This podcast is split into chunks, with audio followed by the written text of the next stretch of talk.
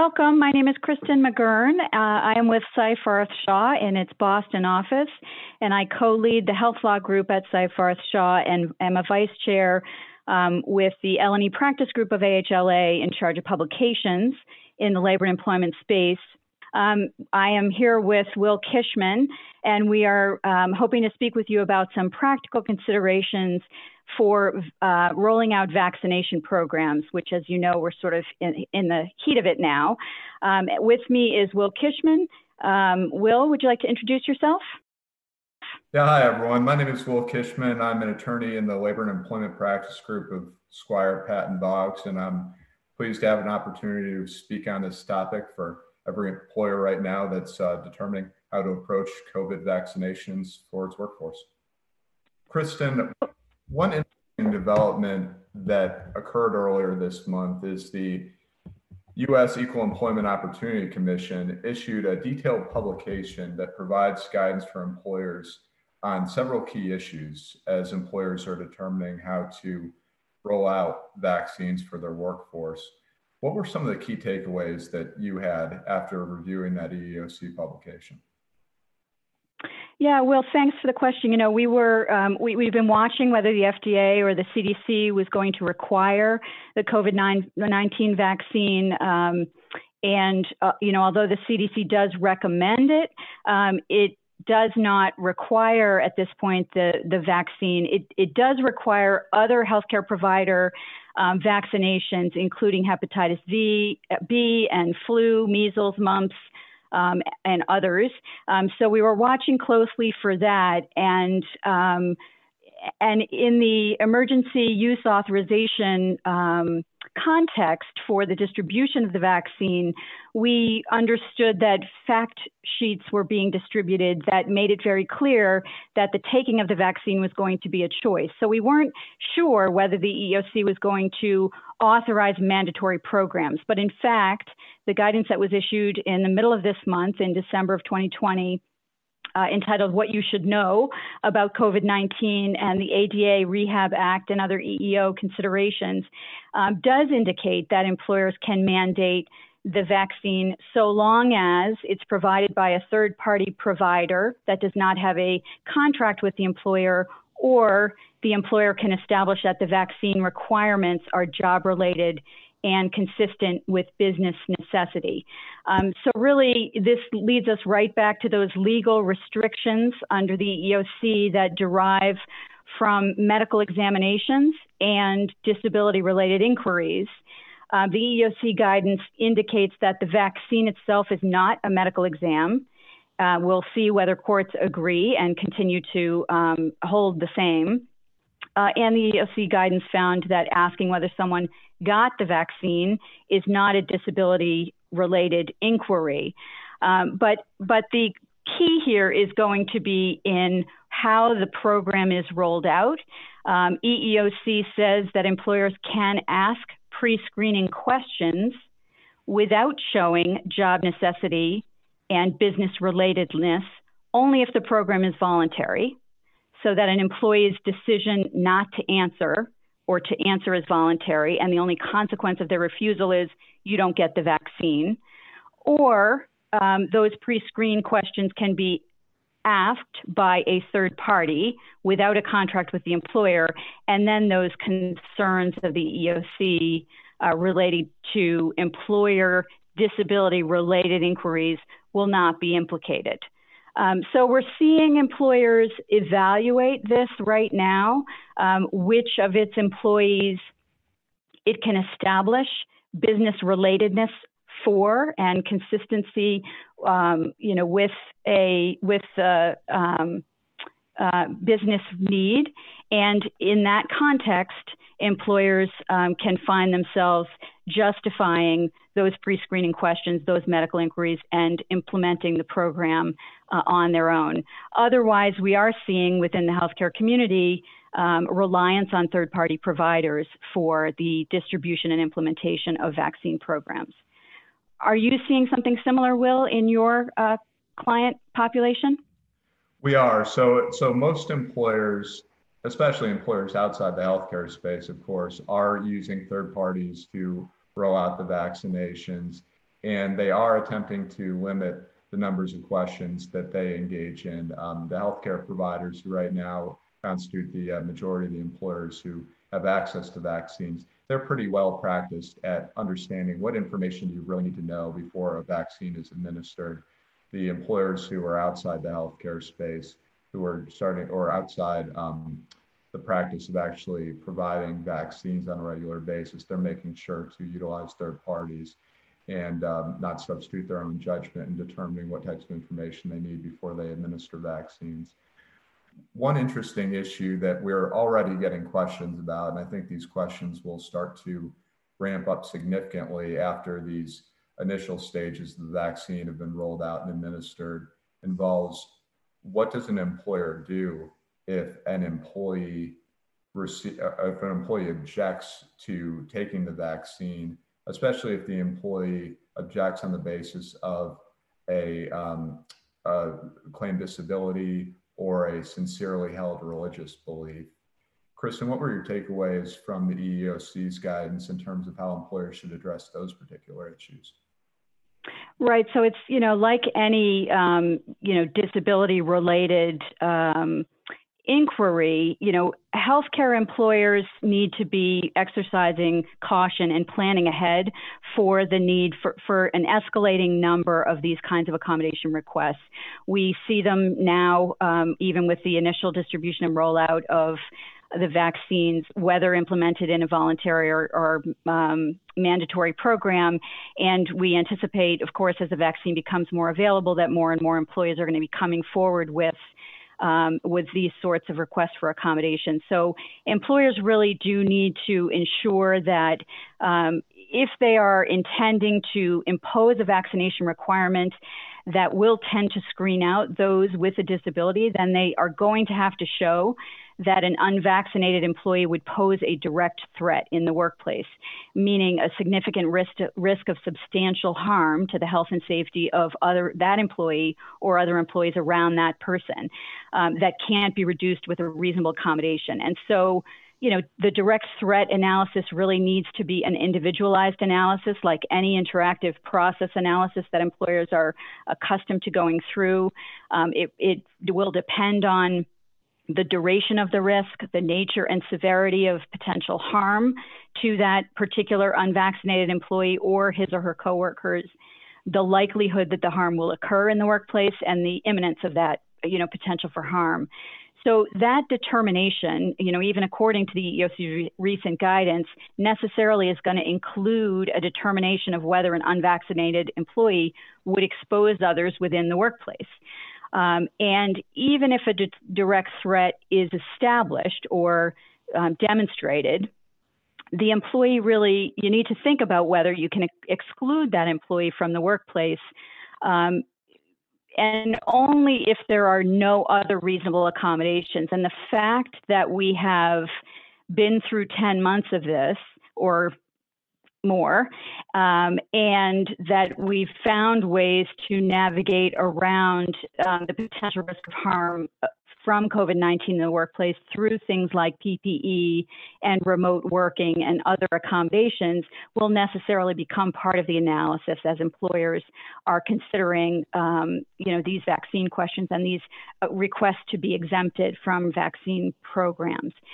Similarly, on the religious side, you know, to the extent that um, you know, an employer, an employee presents with religious objections um, to being vaccinated. Title VII, um, you know, suggests that a reasonable accommodation discussion needs to be undertaken, and um, the employer must provide the reasonable accommodation unless there's going to be an undue hardship in uh, in doing so, and that means more than just de minimis risk or uh, you know a, a slight burden. So um, normally we encourage employers to assume that there's a sincerely held religious belief. If someone comes forward and says that their religion prevents them or their practices or observances prevent them from being vaccinated, and for many religions that you know we have heard those, we've seen those cases, we've heard those um, those objections. Um, you know, if the employer has an objective basis to question whether there's a, a sincerely held religious belief, then documentation could be requested um, in the context of that reasonable accommodation dialogue.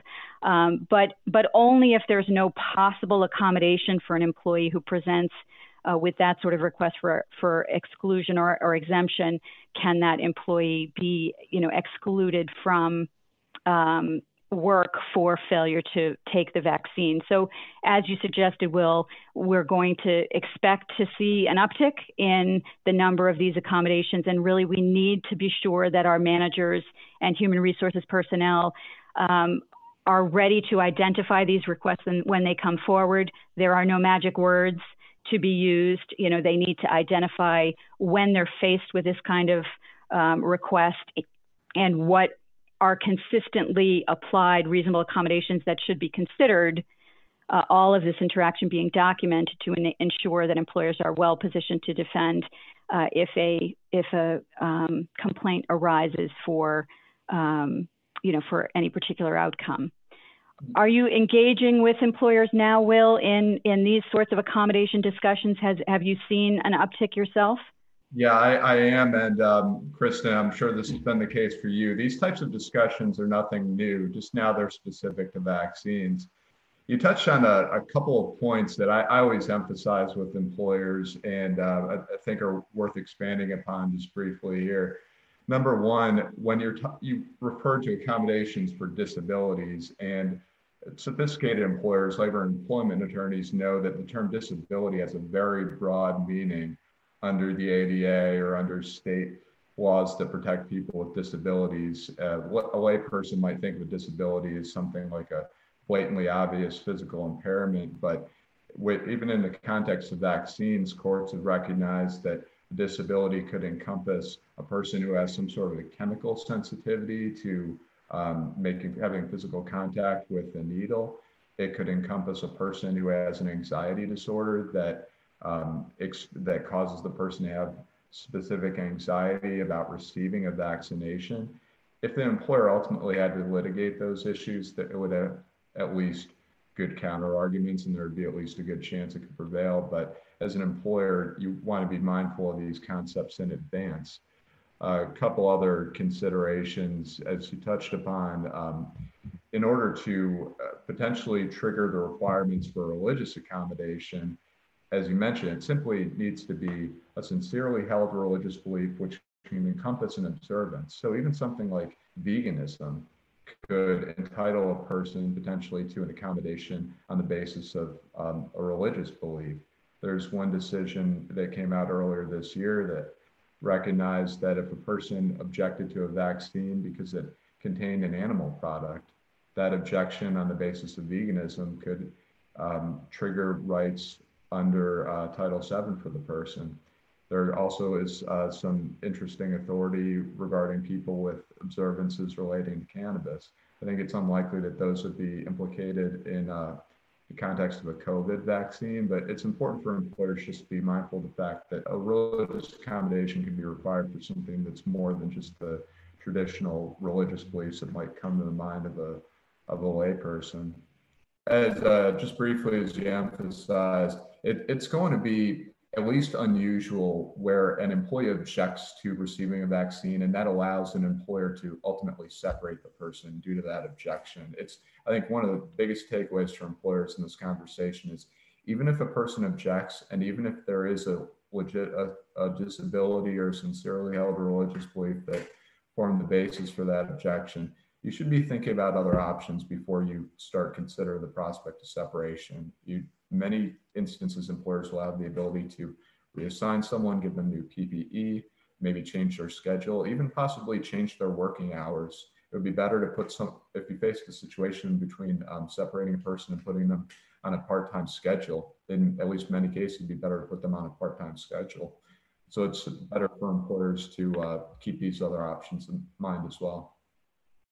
That's right. And I think what we tend to see in, in the rollout of these vaccination programs, Will, is you know, is openness to um, having, you know, sliding scale or different levels of um, of accommodation depending on the nature of the role. And certainly, someone in a patient-facing position um, may be treated differently than someone who's in a billing um, department and unlikely to cross the path of someone who could be COVID positive um, in an unvaccinated state. So you're right that the, you know, the ways in which we accommodate employees um, in other contexts, and we've been doing it for years, are, are all fair game and should be considered, you know, remote work, other sorts of PPE, um, you know, social distancing, and as you say, transferring either to different um, times of day or nature of job itself, um, you know, all worth discussing as a, as a possibility in accommodation conversations with employees who may be reluctant um, to take the vaccine or um, express the need for some sort of exemption.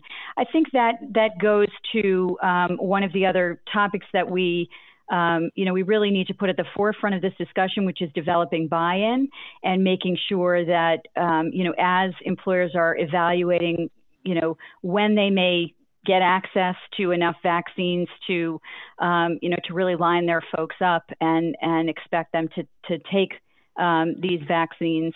Um, you know, how do we make sure that this is a conversation that's strategically planned, that folks understand the pros and cons of taking the vaccine and the way in which it will be, you know, helpful to them and their family members and their communities.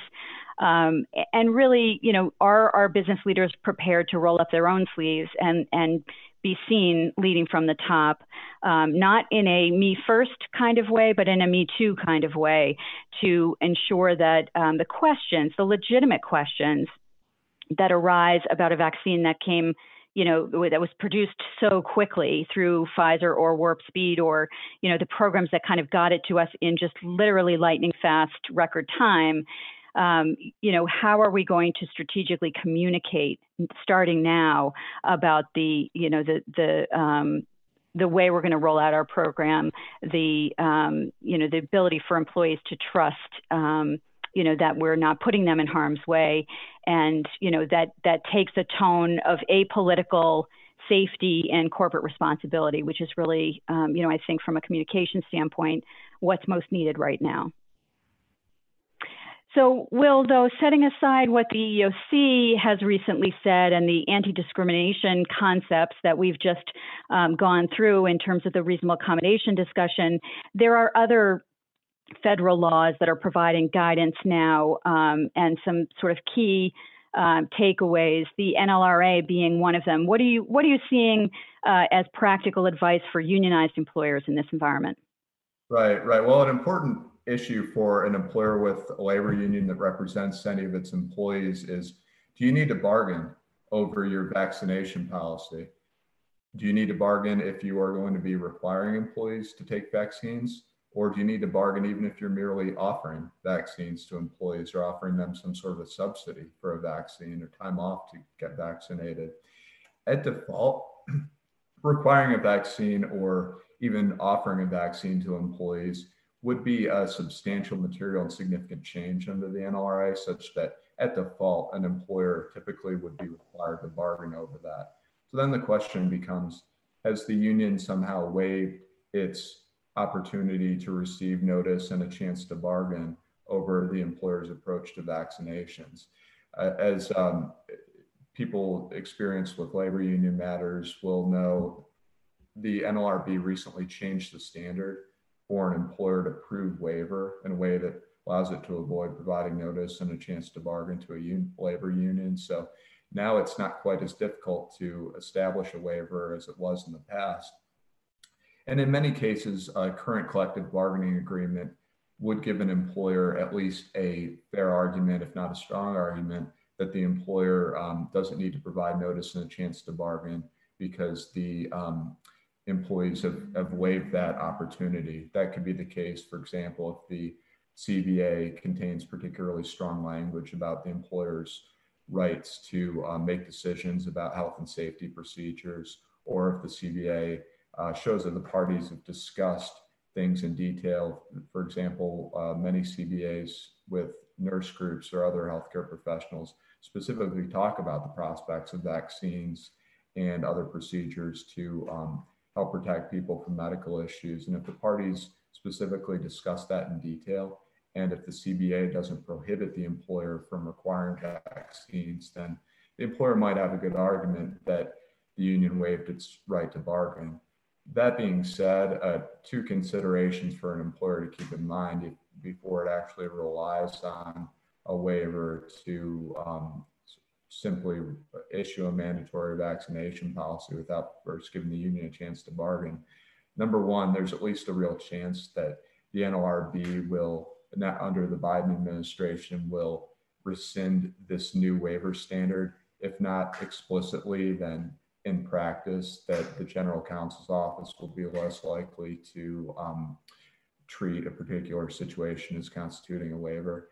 And even if that doesn't happen for practical reasons, which we'll be expanding upon further here in a moment, it's always, uh, well, almost always at least, good practice for an employer to try to work with its labor union, keep them apprised, give them advance notice, make, make itself available for at least a discussion before the employer deals with employees or promulgates some sort of a policy. So even if an employer dis- determines that it doesn't need to bargain over its approach to vaccinations with any union that represents its people, the employer should at least strongly consider reaching out to the union and initiating some sort of a discussion before it unilaterally issues a policy.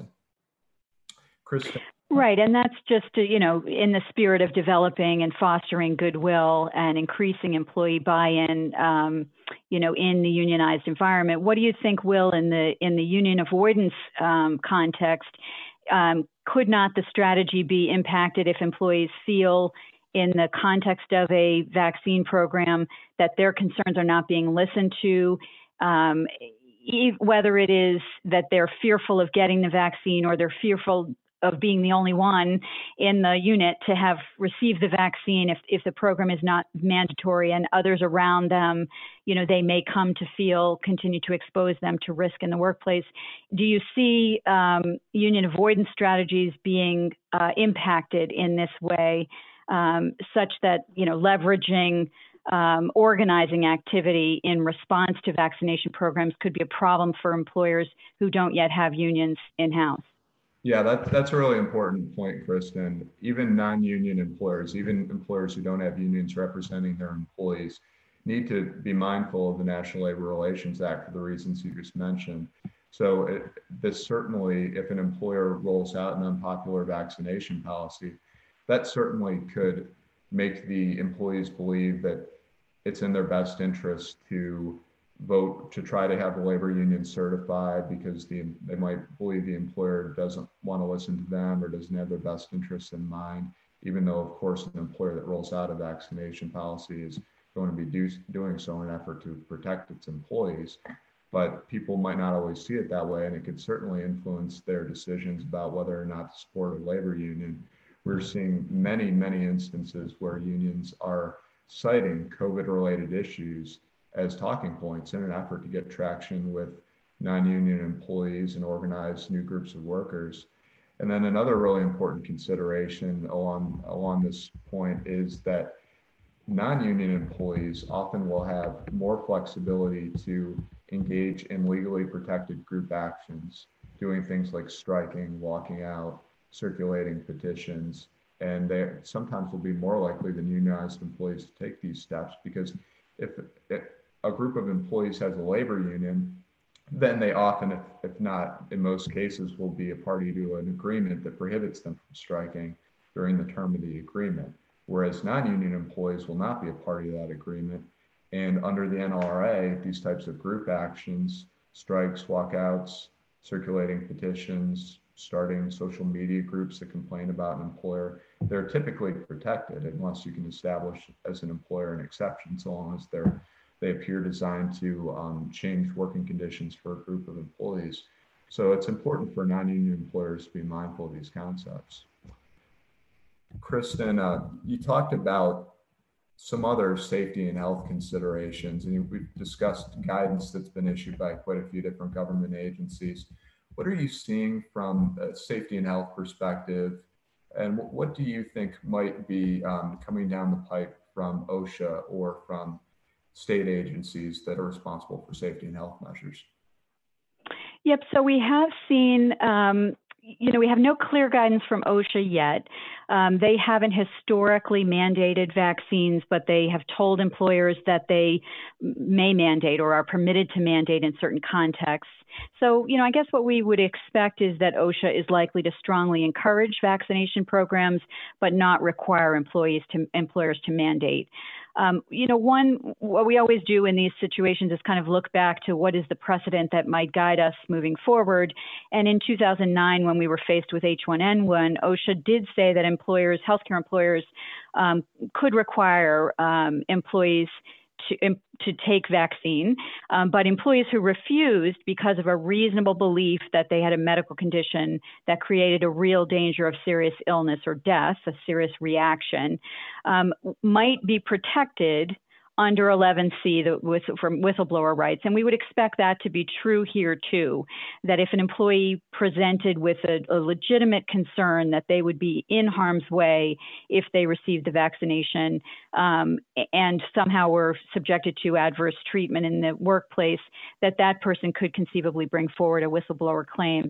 And, you know, just in terms of the, the interplay between the NLRA, which we were just discussing, and OSHA, we certainly see in healthcare employer workplaces in particular that um, you know so one is sort of following the other right now if an osha concern is raised we're often seeing union activity or organizing activity follow and vice versa so we would expect that you know this is going to be another uh, flashpoint for um, potential whistleblower concerns, and employers should be prepared um, and have a reasonable accommodation process in place to deal with that possibility, uh, likelihood. Um, we also think, you know, that OSHA could require under the general duty clause, um, you know, some uh, or could produce some some guidance under the general duty clause, which requires employers to furnish an employee um, with work and a place of employment that's free from recognized harm.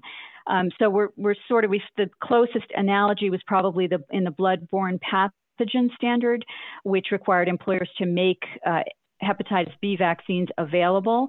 Um, we could see that used um, to uh, on either side, I suppose, of the vac- of a vaccination program as as we move forward.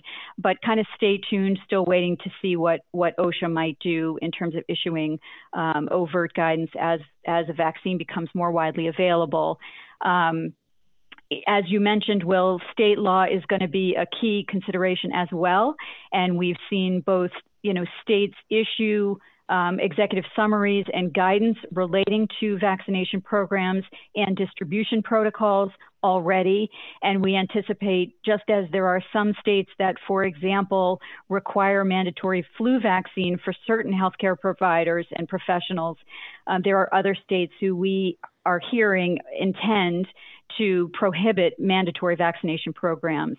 So, you know, we're going to have to continue to watch the landscape at it shifts um, as the vaccine becomes more available, um, both on the OSHA side and um, and in the state law context.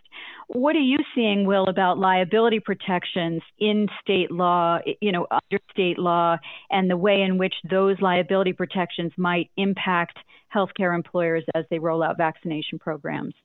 Yeah, th- this is a very important issue, and it's an issue where if you're an employer that operates in multiple states or even multiple metropolitan areas, it's very important to have some sort of procedure in place to track the different types of legislation or types of agency requirements or guidance that are promulgated because they can differ broadly and they can be very important for your potential liability and your potential protection.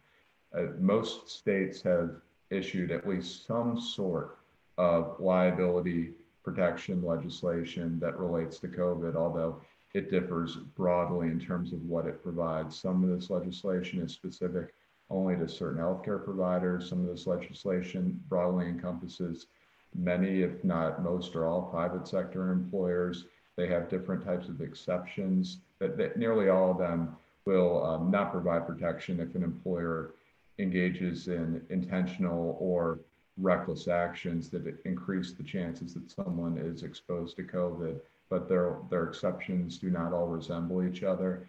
And then conversely, so that that's regarding liability protections. states have also taken broadly different positions and likely will continue taking broadly different positions in terms of what employers can do for vaccines. Now, this is a developing issue, but just uh, since early December, we've seen several states contemplating proposed legislation that would either uh, limit employers' ability to require vaccines, only allow employers to do it in very specific circumstances, or some of this proposed legislation would categorically prohibit any employer in the private sector from requiring vaccinations. And it's been an interesting mix of states in terms of those that have been con- contemplating this proposed legislation. There have been some what you would think of as blue states. It's been considered in New Jersey, New York, but uh, Washington, but also states that are considered typically more red states Kentucky, South Carolina, Missouri, Tennessee. And then Florida also, um, there appears to be a significant amount of support for Florida legislation that would significantly limit mandatory vaccination policies by private sector employers. Also, uh, Louisiana, Virginia, and Minnesota have, for a period of time, contemplated legislation, although it, it appears less likely that that legislation ultimately will be enacted in the law. So this is a, an important area. This is an area that, as it develops, could significantly change employers' rights and obligations. And it's important as an organization to have someone who's responsible and actively monitoring these developments because it's almost like uh, going back to March when we were seeing different closure orders every day. This is the type of thing that can change on very short notice and significantly affect your position. How about you, Kristen? So now I think we're almost talking about more practical type considerations, or at least considerations that are uh, not quite within the umbrella of labor and employment law. As we're um, getting close to the end here, do you have any other practical guidance that you recommend your clients consider as they're addressing these vaccination issues? Yeah, well, the you know the I guess the one thing that um, maybe I'd say two things. Uh, you know, one is that as these things um, you know hit the shelf, right? They they sort of came off the tr- back of the truck, and people stood in line and um, you know, at the front of the line, getting the the, the vaccine as a healthcare provider, um, there was some logistical challenges in the rollout. Some states received less of the vaccine than they anticipated. Um, you know, some folks were met with some resistance and needed to, you know, sort of skip people in line. Um, it turned out, it seemed in some environments that you know folks were lined up based on the job title that they had in their in the system, and that job title may have changed, allowing some folks who were not really legitimately on the front line any longer to have jumped ahead in line and obtained a vaccine that really was meant to go to somebody who's working in the ER. Um, so those logistical challenges, I think, do you know cause us to take a pause and and look at you know how will we practically roll this thing out. Um, you know, the other thing that, that many employers found was that the vial sometimes contained more doses than they expected. So they had an extra dose left over, and the question became, you know, do we administer this dose to someone yes or no, or are we intended to, you know, not um, engage in that sort of behavior if it, if the person in, you know, to whom we can administer it right now while it's at the right temperature is not, you know, sort of on the front line as well. So those practical considerations are being um, evaluated in real time on, you know, as the healthcare um, folks that we're talking to know, you know, lots of things are changing very rapidly in this environment too, just as we've been facing since, um, you know, the early spring. And so, you know, I would suggest that your vaccination program should account for these um, situations.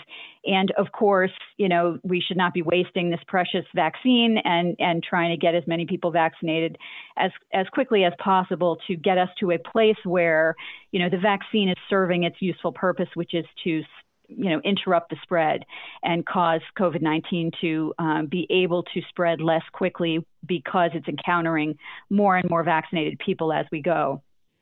The other thing I think we just need to prepare for as a practical consideration, you know, and this is on the on the heels of um, you know just sickness with the disease and um, remote schooling considerations and and sick leave legislation, you know, there are going to be further staffing shortages if people react physically poorly to receiving the vaccine. And if employers aren't preparing for those anticipated staffing shortages, um, you know, that's something else that we really need to be focused on and make sure that, that employers are, are thinking through carefully.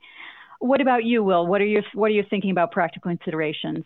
Yeah, a few. And, and first of all, that's a great point about as an employer, think about the consequences that providing a vaccine could have on your workers. There are a lot of reports about people experiencing symptoms after receiving the vaccine.